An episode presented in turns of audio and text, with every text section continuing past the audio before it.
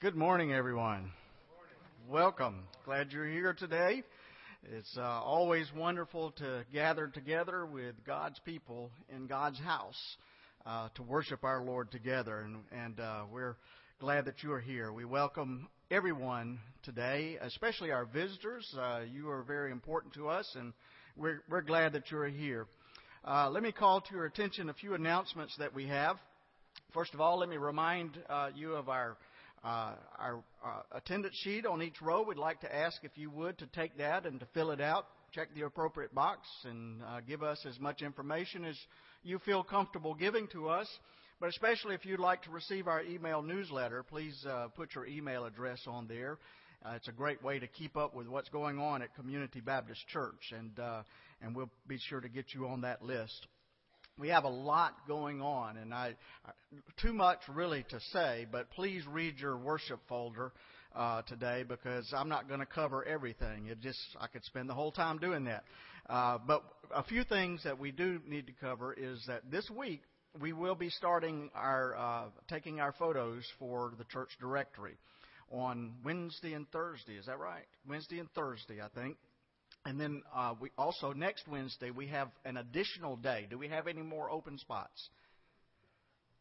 I'm sorry. Okay, we do have some openings on the 8th. Okay, so we were kind of crammed in here and, and they were squeezing us in, but we do have some openings on May the 8th. And so don't forget, if you've made an appointment, don't, don't forget to be here for your, to take your photos. If you need to make an appointment for your photo to be taken for our church directory, uh, please see Juanita or Sandy, and they'll be glad to uh, to make a reservation for you. Or you can go online and do it yourself as well. Um, also, uh, many of you know that that we are uh, we are going to be going to uh, McCreary County this summer for our extreme build again, and there's a sign-up sheet back on the uh, bulletin board back here. And if you would like to go to this important uh, mission opportunity, please be sure to sign up back there. And we need that. Uh, we need you to do, to do that as quickly as possible because we need to make hotel reservations and things like that.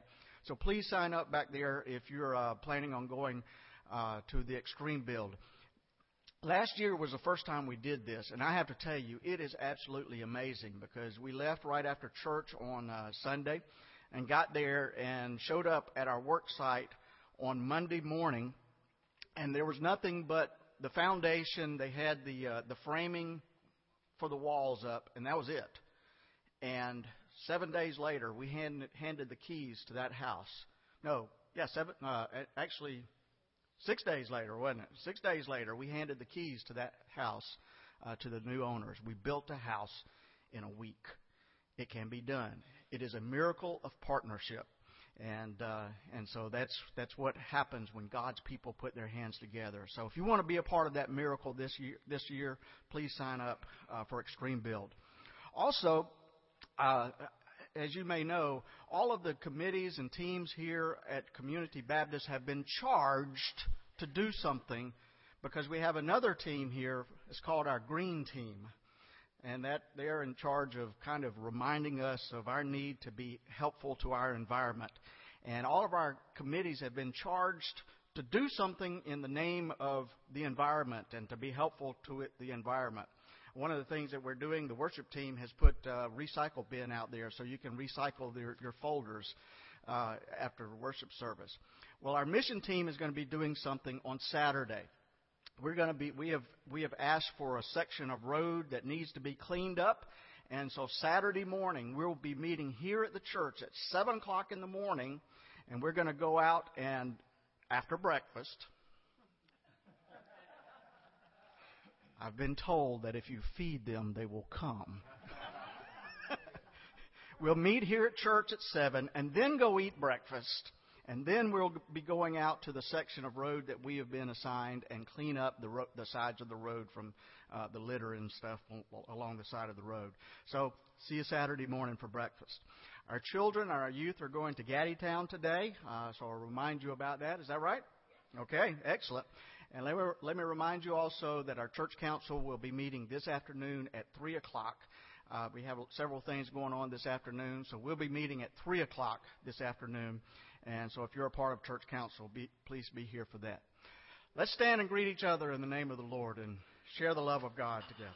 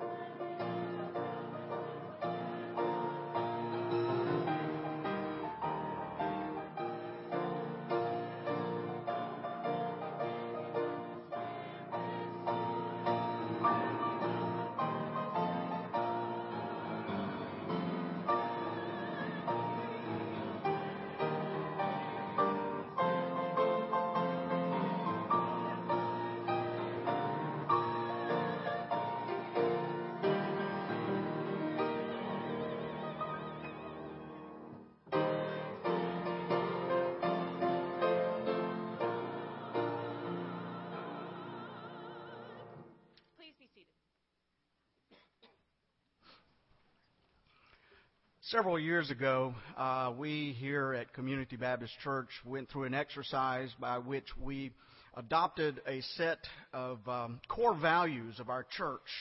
And the very first thing on that list of core values is acceptance.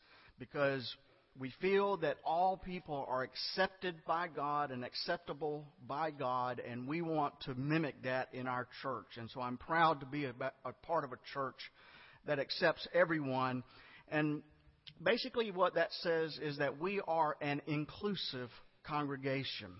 So let's celebrate that inclusiveness by reading our responsive reading today titled Inclusivity. God of all peoples of the earth, we gather in your presence, aware of the vastness of your world and the intimacy of your concern.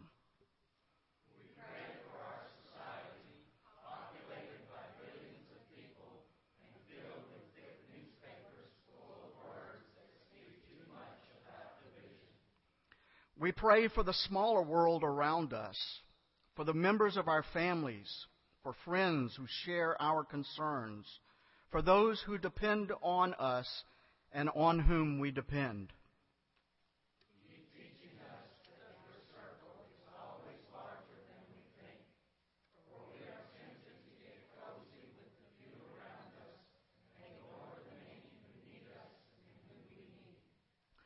We want to repent of our small vision, to break away from that which confines us.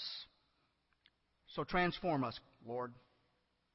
Transform us to live by your large vision. Stand us in the midst of all that is broken and hurting. Direct our eyes beyond the visible so that we might see your kingdom breaking forth into our lives.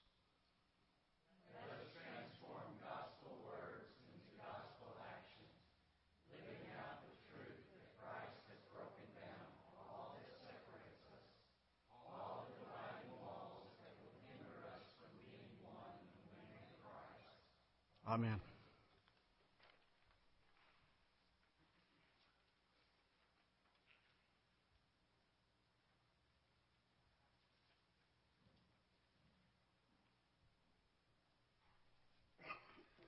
Today's scripture reading is from Acts chapter 11, verse 1 through 18.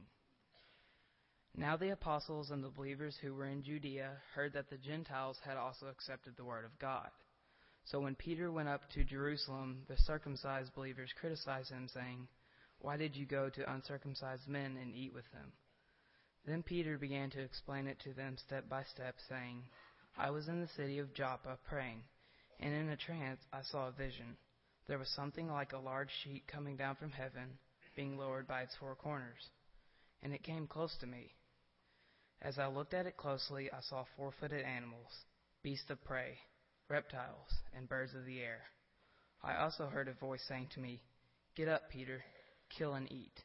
But I replied, By no means, Lord, for nothing profane or unclean has ever entered my mouth. But a second time the voice answered from heaven, What God has made clean, you must not call profane. This happened three times. Then everything was pulled up again to heaven. At that very moment, three men sent to me from Caesarea arrived at the house where we were. The Spirit told me to go with them and not to take and not to make a distinction between them and us. These six brothers also accompanied, accompanied me, and we entered the man's house. He told us how he had seen the angel standing in his house and saying, Send to Joppa and bring Simon, who is called Peter. He will give you a message by which you and your entire household will be saved. And as I began to speak, the Holy Spirit fell upon them just as it upon us at the beginning. And I remembered the word of the Lord, how he had said, John baptized with water, but you will be baptized with the Holy Spirit. If then God gave them the same gift that he gives us when we believed in the Lord Jesus Christ, who was I that I could hinder God? When they heard this, they were silenced, and they praised God, saying, Then God has given even to the Gentiles the repentance that leads to life.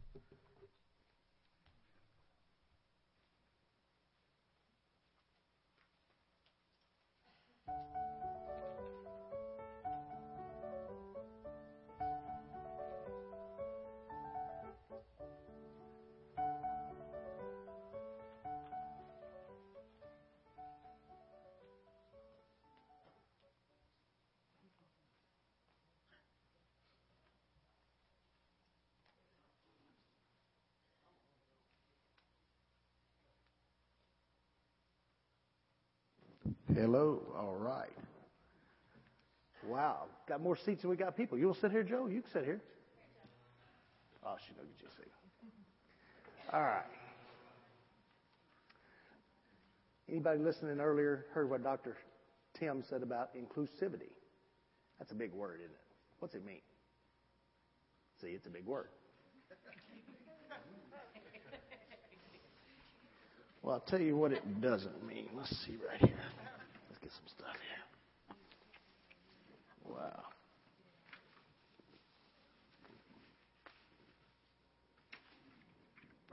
Does it mean that? That's what it doesn't mean, isn't it? What if you what if you go to somebody's house and you see this? What do you do? Stay out. See, means the same as this, right? What if you came to church and that was on the door? What would it mean? Ah, I wouldn't want my church to have that, would you? No. You think that's going to be there when we get to heaven? No, no. It kind of means the same thing as this. The only people that can go in are these people, except these people. We, we, we keep people out. Do you think God means that? That, you know, only certain people are going to be allowed? I think there's another word that sounds a lot like that, and it means this. There you go. We accept all people. I don't think I, in heaven, we're all everybody that believes is going to be allowed to go. We're not going to keep anybody out. Same. It should be the same with our church. It is the same with this church. Every other church should be strived to be like this church. We accept everyone. All right. I gave some fruit snacks to Miss Mary. They got little smiley faces on it. When you eat them, you think about it. Smile because Jesus loves you. So that means whoever eats one, Jesus loves them. That's right. Let's have a word of prayer. Our dear Heavenly Father, we thank you for the fact that you accept us no matter who we are, no matter what we are, no matter where we are. You exclude no one. All you ask is that they believe in you. We ask your blessings on this church, that they continue that message, and that we spread it throughout this community, throughout this nation, throughout this world. We ask these things in your name. Amen.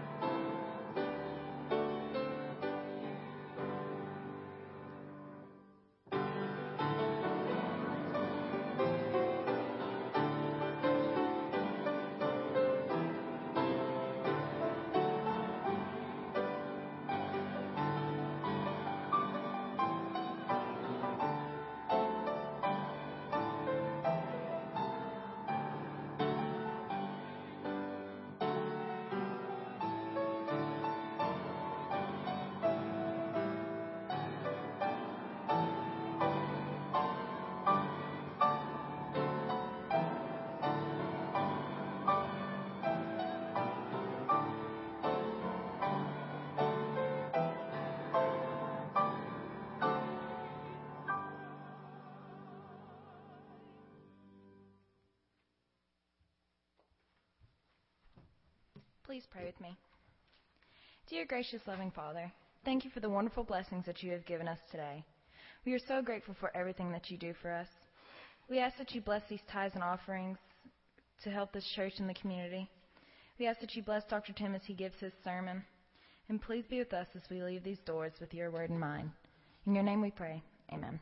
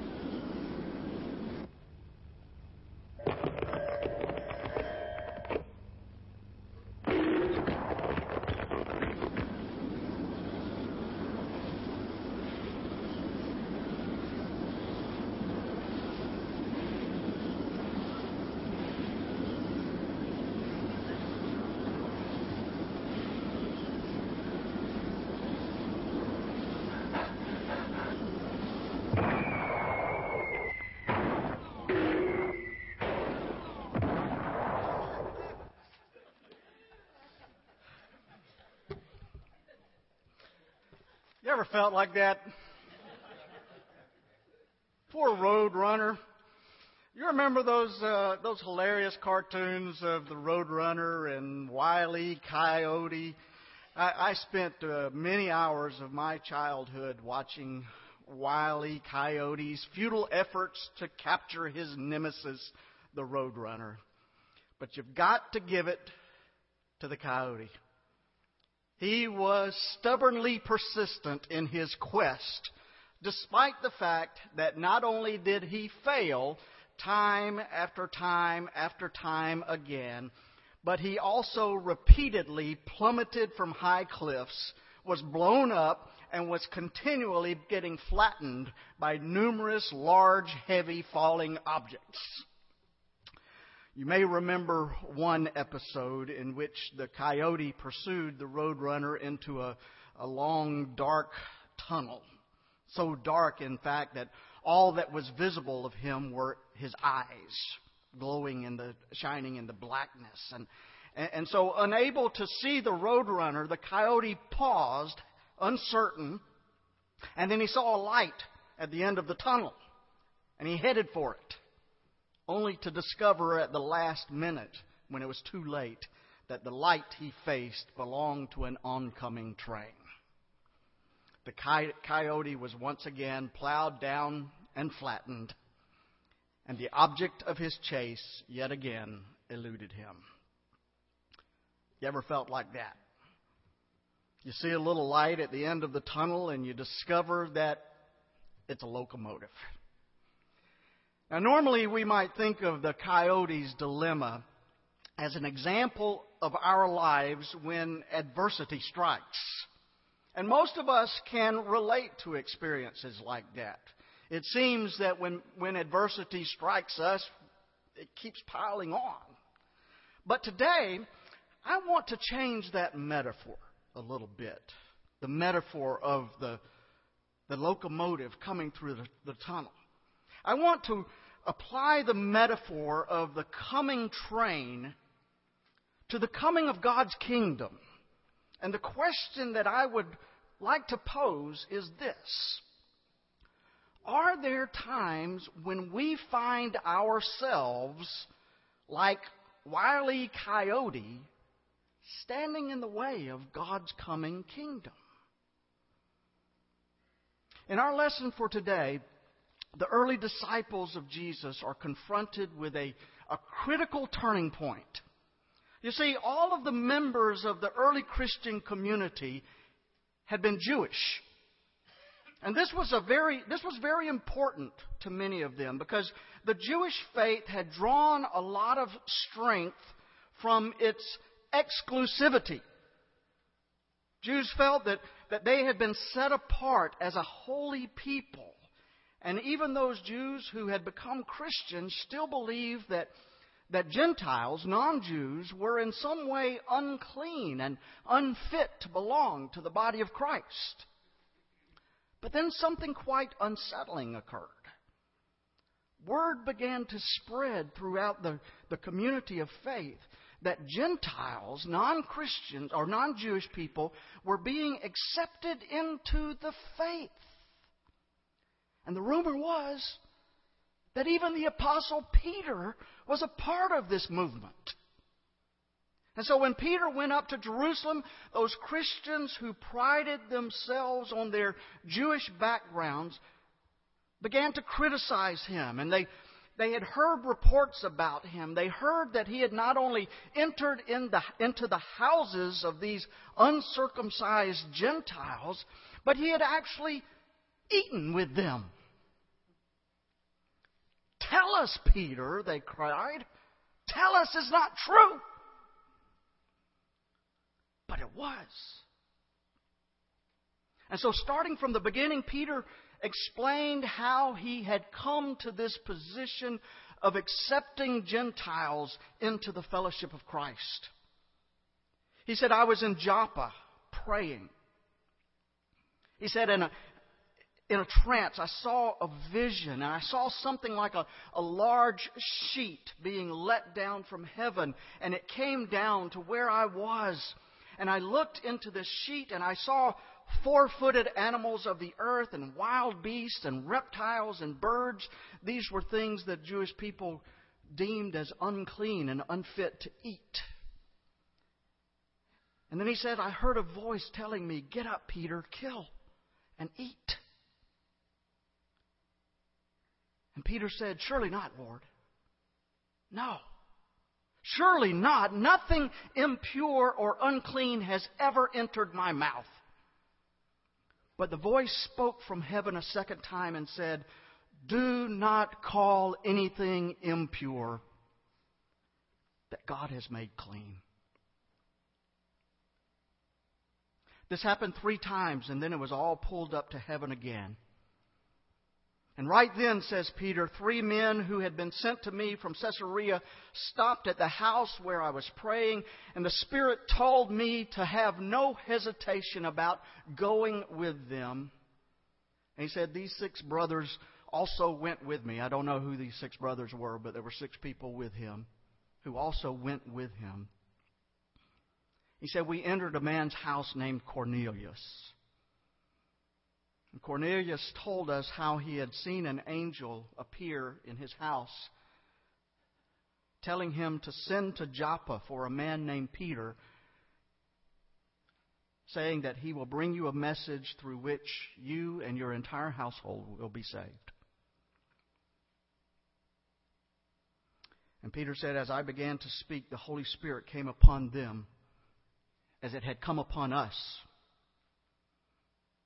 And then I remembered what the Lord had said. John baptized with water, but you will be baptized with the Holy Spirit. And so Simon Peter says with finality, if God gave them the same gift of the Spirit, who was I to think that I could stand in the way? What a wonderful passage of Scripture that is. And it's a passage that you and I should be mightily thankful for. Because otherwise, those of us who are from non Jewish backgrounds, who are non Jewish lineage, we wouldn't be in the church today. Because that's us. Who was I, said Peter, to think that I could stand in God's way? Peter understood that it was God's will to throw the doors of, of the church wide open to anyone who would be saved, even to the Gentiles. And he was not going to stand in God's way. Now, unfortunately, that has not always been the case. You know, I want you to think of some times in our history when Christians have actually stood in God's way.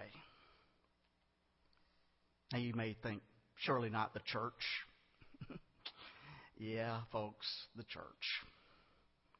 There are many times in the history of the church when we have behaved a lot like Wile E. Coyote, standing in the way of the oncoming locomotive of God's kingdom.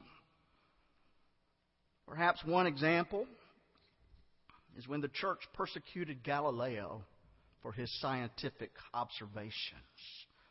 You see, Galileo took the position that the earth was not the center of the universe, rather, the, the sun was.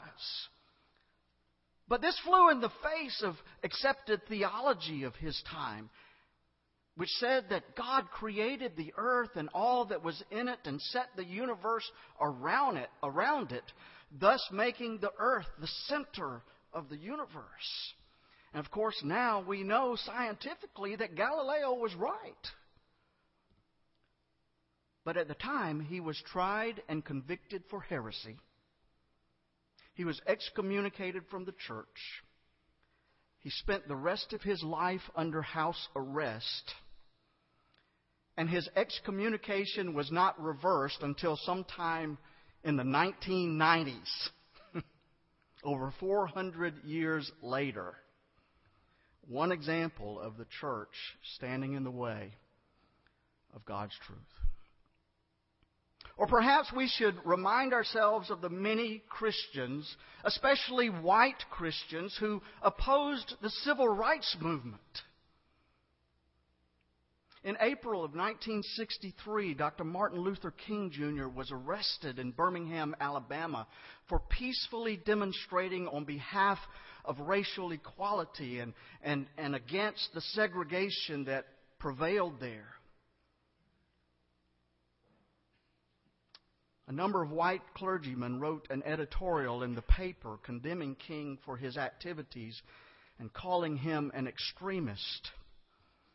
And so, in response to this, Dr. King wrote a letter from the Birmingham jail, basically calling out white Christians and making it evident that this was God's work and they needed to get on board.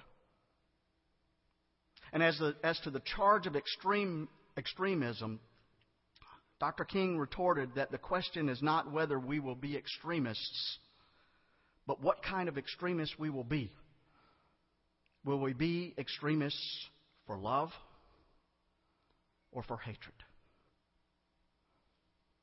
The point that I'm trying to make here is that there have been numerous times in the history, even of the church, when we as an institution or as individuals have found ourselves standing in the way of God's oncoming kingdom. And honestly, I don't know why some religious people have such an affinity for the status quo. Why do we have such a fear of change? Not all, of course. The church has been at the forefront of, of many of the positive changes that have occurred in, in our society and in our history. But, but to be fair, I don't know of any significant progress that has taken place in human society that some religious group or another hasn't been against. And some of them will surprise you. Over 200 years ago in Gloucester, England, a man named Robert Raikes started a movement that had far, a far reaching impact on the moral and religious life of the Western world. You see, he began the Sunday school movement. The Sunday school movement. And how it started was he selected four women who gathered a group of, of children together on Sunday afternoons to instruct them in reading and in the catechism of the church. But my friends, believe it or not, the Sunday school movement was strongly resisted by the established church. The ruling classes who had much influence in the church of that day were afraid that a program like this would lead to popular education, that these young kids will get smart, and that might lead to revolution. And then there were those on the on the legalistic wing of the church who believed that the Sabbath day was for worship and rest only and not for recreation or for school. And one Scottish preacher stated that such Sunday schools would destroy all family religion. Can you imagine that? Sunday school, sending kids to Sunday school would destroy family religion. It seems that almost every progressive step that has ever been made in our society has, has first of all been opposed by someone in the name of Jesus.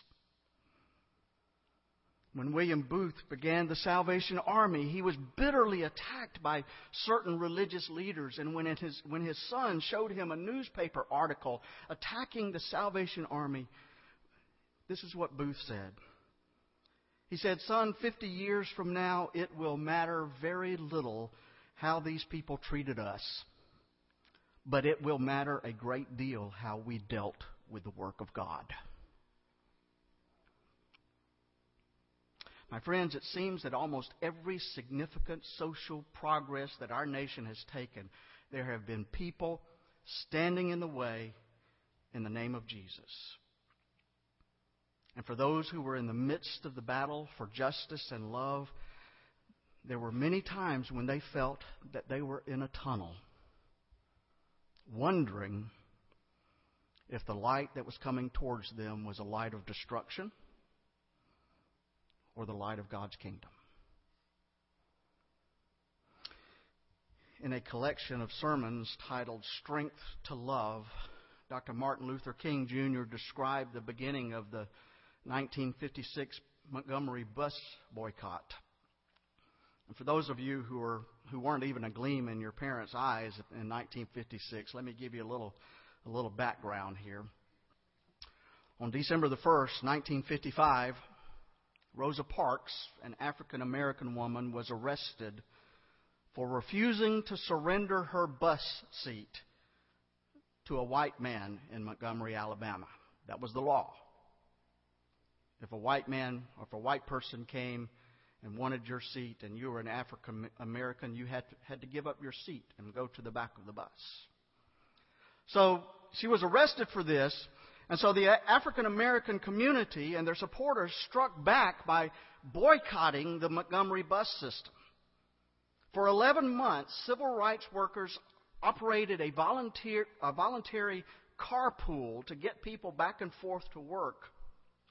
And one of the leaders of that boycott was a young Baptist pastor named Martin Luther King Jr. The boycott had a uh, uh, was a substantial blow to the city's financial health. And so the mayor of Montgomery went to court trying to, to crush the boycott, and it looked very much like he was going to succeed. And Dr. King tried his very best to keep the spirit of his troops alive, but it was hard. We, we have moved all these months, he told them, in the daring faith that God is with us in our struggle. The many experiences of days gone by have vindicated that faith in a marvelous way. Nevertheless, he could tell that their hopes were, were flagging. The night was darker than a thousand midnights, he wrote. The, the light of hope was about to fade and the lamp of faith to, to flicker. And then, ironically, it was while King and his attorneys were in the courtroom awaiting the, the ruling about the legality of their boycott that word came down that the United States Supreme Court had ruled unanimously that the practice of bus segregation in Montgomery, Alabama was unconstitutional. Dr. King wrote, My heart throbbed with an inexpressible joy. The darkest hour of our struggle had become the first hour of our victory. Over the months ahead, America discovered how completely or how complete that victory was. Jim Crow, the spirit of segregation, like Wile Coyote, had been flattened by the unstoppable locomotive of God's purpose. And my friends, it is absurd to think that you or I can defeat God. Mark it down. There is a time coming when every child on this earth will live in freedom and in dignity. This is God's will and we should either help make it happen or get out of the way.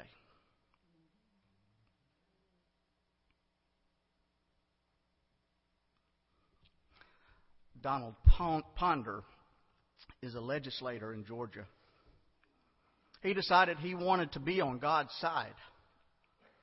And as a representative to the state legislature, he stood on the House floor of this very conservative state and implored his colleagues to pass a bill that would impose extra penalties for hate crimes committed against ethnic and racial minorities as well as against gay and lesbian people.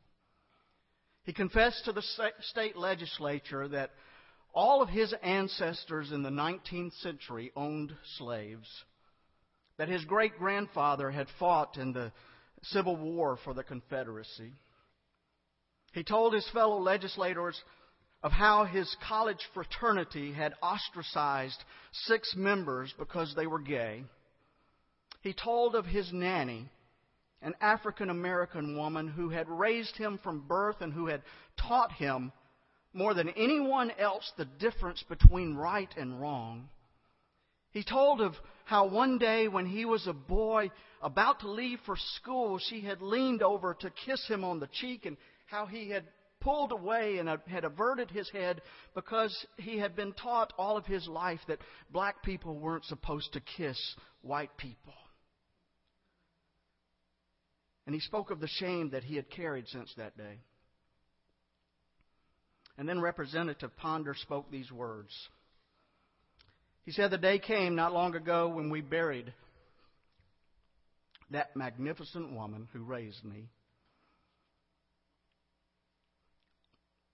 And I pledged to myself that day that never again would I look in the mirror and know that I had kept silent and let hate and prejudice and indifference negatively impact another person's life. He said, I, fi- I have finally figured it out. The only way we are ever going to make progress in this world is when somebody gets up and takes a stand. And so I stand before you today, my distinguished colleagues, and I urge you, the House of Representatives of the state of Georgia, to pass this bill. And you know what? They did. They did. I heard someone ask humor, a humorous question based on the archaic language of our legal system. It's kind of funny. The question was Can the church be insured against acts of God?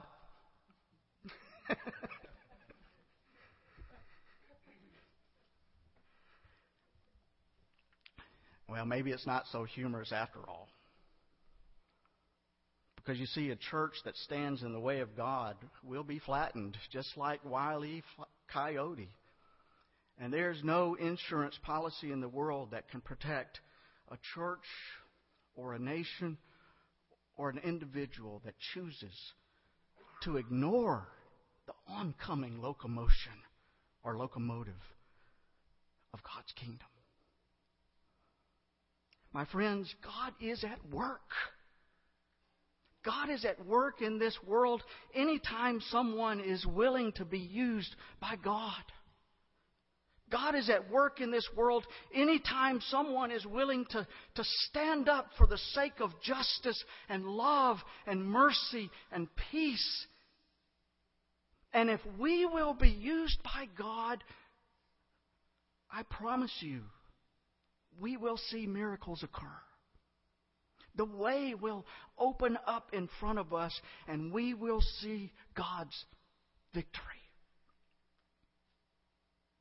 When it comes to justice and righteousness and mercy and peace, we will either be on God's side or we're in God's way.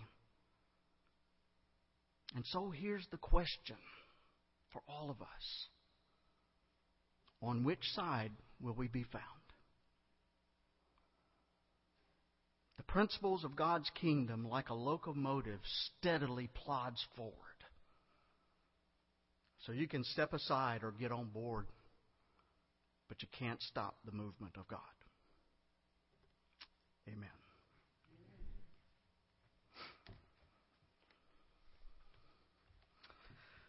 Let's sing. God has made us one. What a great song to conclude this part of our service. God has made us one. Do you believe that? I hope you do. I hope you do. And I hope that God fills your spirit with that sentiment. And if you need to make a commitment to Christ or a commitment to the Spirit or to unite with our church today, we invite you to come as we sing together, God has made us one.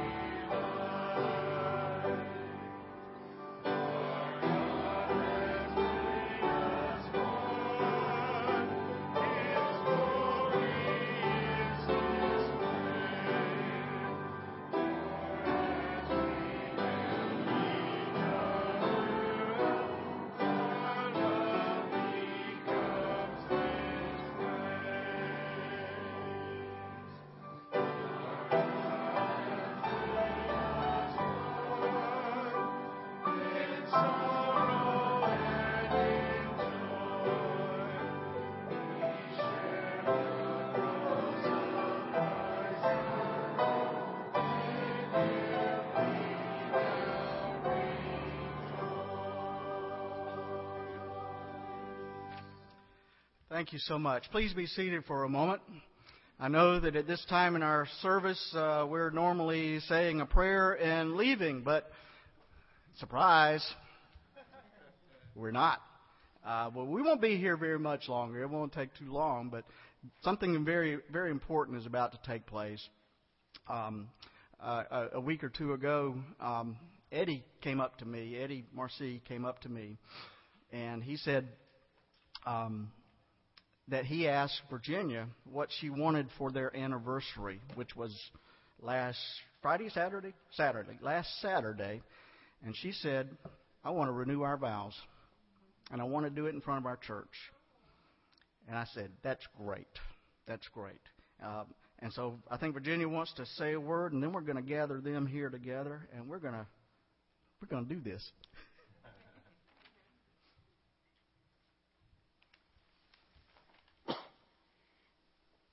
Good morning. Six and a half years ago, I came into Community Baptist Church looking for answers. I was facing a decision that would alter my family's future forever. I was depressed, heartbroken, and most of all, lost and confused. Mary Rye was preaching that morning. I clearly remember the surprise I felt upon seeing her. I had met her just a few weeks prior when, while admitted into Methodist Hospital. Throughout her sermon, I knew God wanted me to be at this church. Listening to Mary, I felt as if every word she spoke was directed and intended for me alone. That sermon led me to know God wanted me to stay in my marriage and fight to keep the one thing I cherish most together my family. Over the next few years, this congregation welcomed my family with all its flaws and open arms. Acceptance, as Tim had said earlier, is the one thing we found here. The past six years have not been easy, but with the love and support of everyone in this church, Eddie and I have re- rebuilt our marriage. I have been humbled by the stories that I have heard from the couples and families here at Community Baptist. We are not alone in our hardships. God has provided for us and shown me that everyone has challenges in their lives, but with the faith and love we can overcome them, making each of us stronger. It is because of this congregation, excuse me, and the ministry we have received here that Eddie and I are able to celebrate 18 years of marriage. Eddie and I both want each and every one of you to be a part of the renewal of our vows to one another, to, to celebrate our past, our present, and long future together. Thank you for the love, support, and ministry that you have bestowed upon us through God.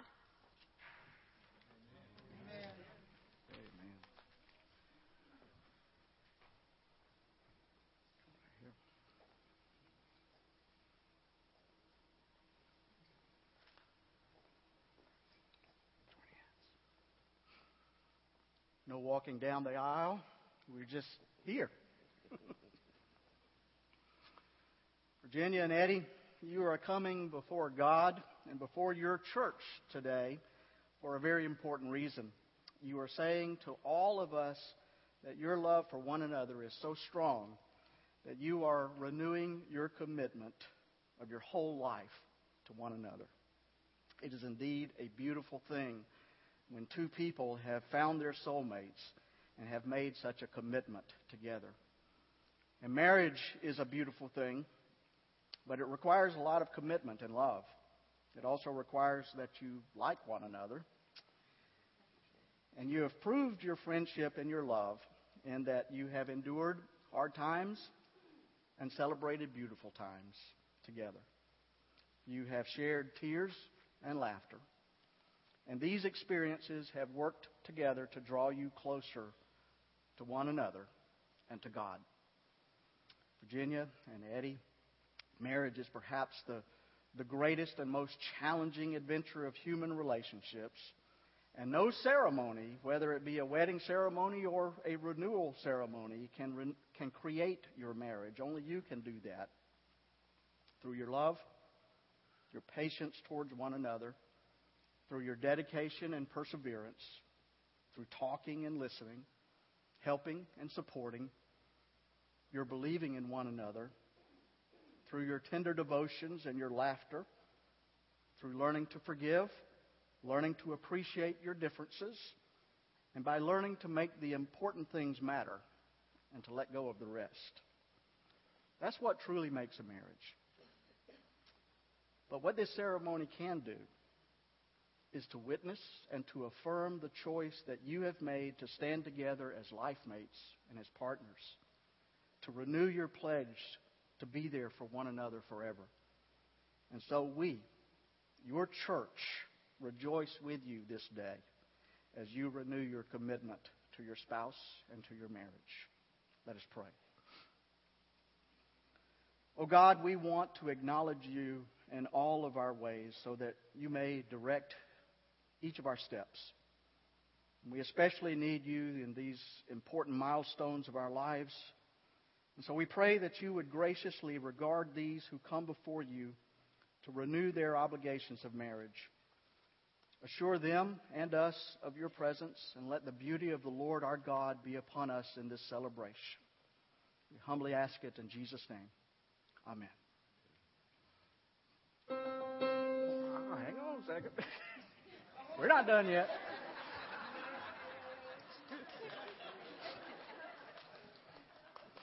They haven't said their vows yet. That's kind of why we're here. Eddie. Yes. Please repeat after me. And what you say me?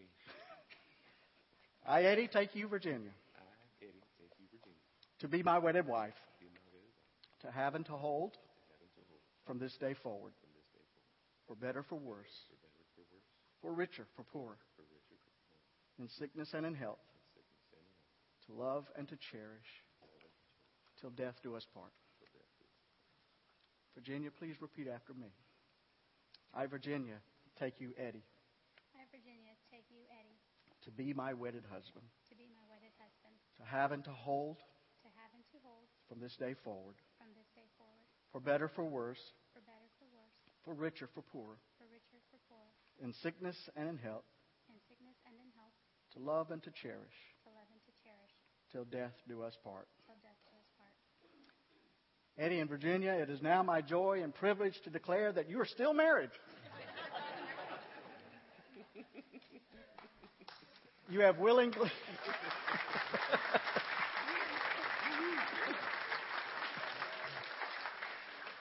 You have willingly committed yourselves to each other for the rest of your lives, and so I charge you to continue to fulfill your promises to one another.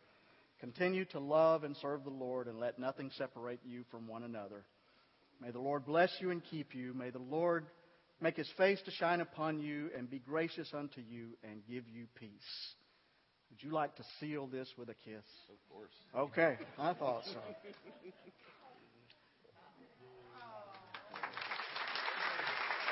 何?